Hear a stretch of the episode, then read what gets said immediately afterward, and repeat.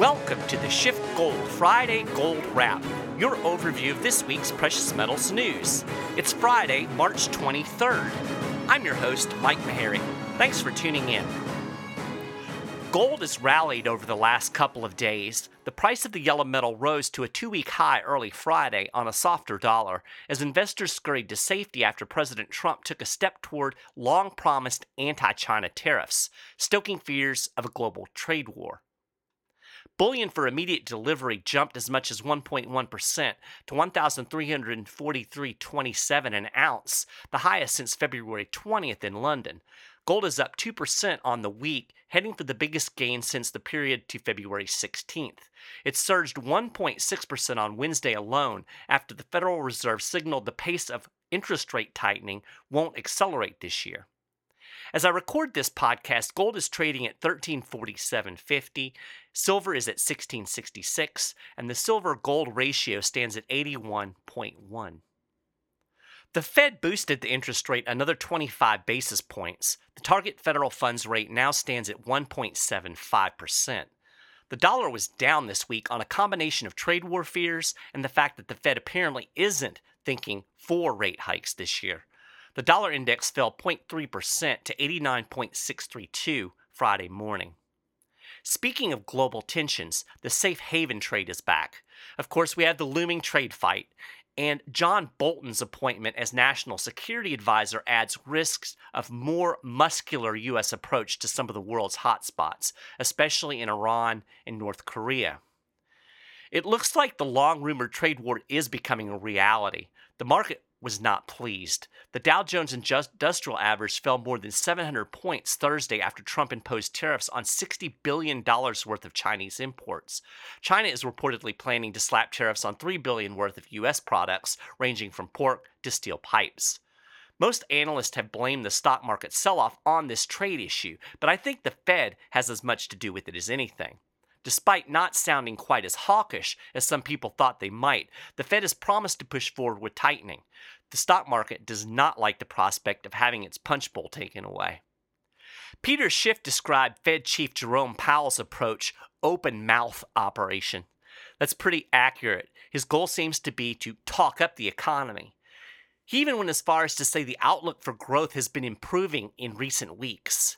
But as Peter pointed out, it's actually been the opposite.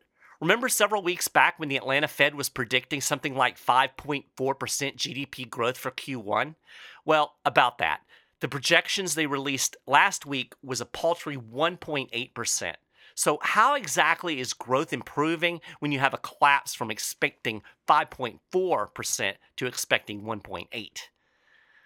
During the Q&A portion of Powell's press conference, the new Fed chair said he's not only expecting stronger economic growth, he also thinks unemployment will continue to fall and inflation will remain tame. He justified this projection simply based on the fact that unemployment has dropped over the last couple of years and we've seen little sign of price inflation. But as unemployment was coming down a couple of years ago, the dollar was going up. We had this huge rally in the dollar. We also had a big collapse in commodity prices. Oil prices came way down. That helped contain price inflation.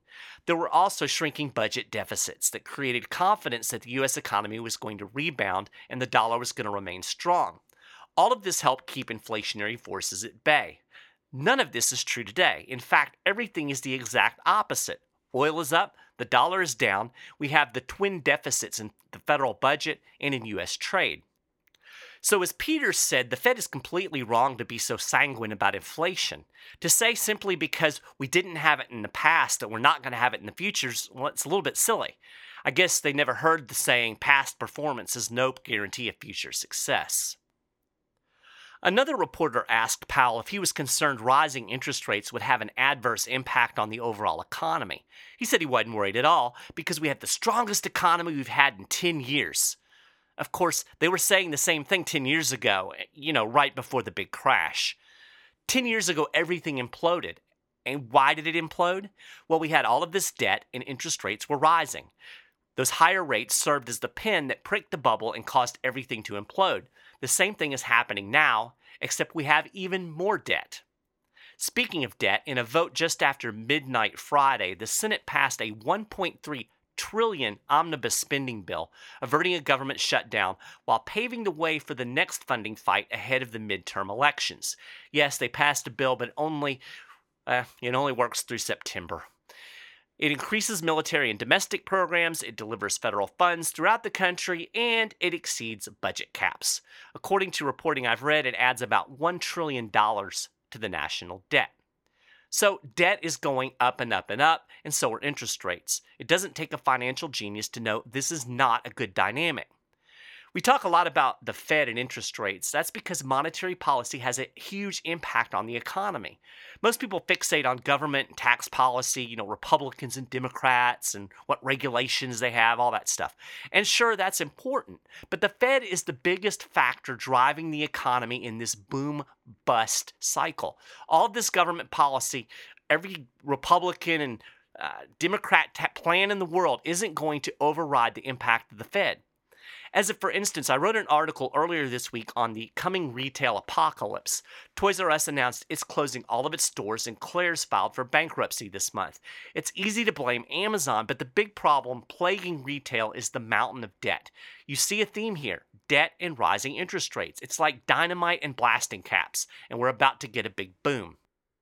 You can read more about how the Fed has inflated a retail bubble at schiffgold.com/news, and I'll link to the article in our show notes page. Now, I think for a lot of people, all of this Fed stuff is kind of up in the atmosphere somewhere. It's it's all this macro policy, and you might wonder, what do these rate hikes really mean to me? Well, if you have debt, or if you're planning on buying a house or a car or some other big ticket item in the near future, it means a lot. In a nutshell, it means your debt is going to cost you more money. And that's not good in an America where household debt has spiraled to record levels.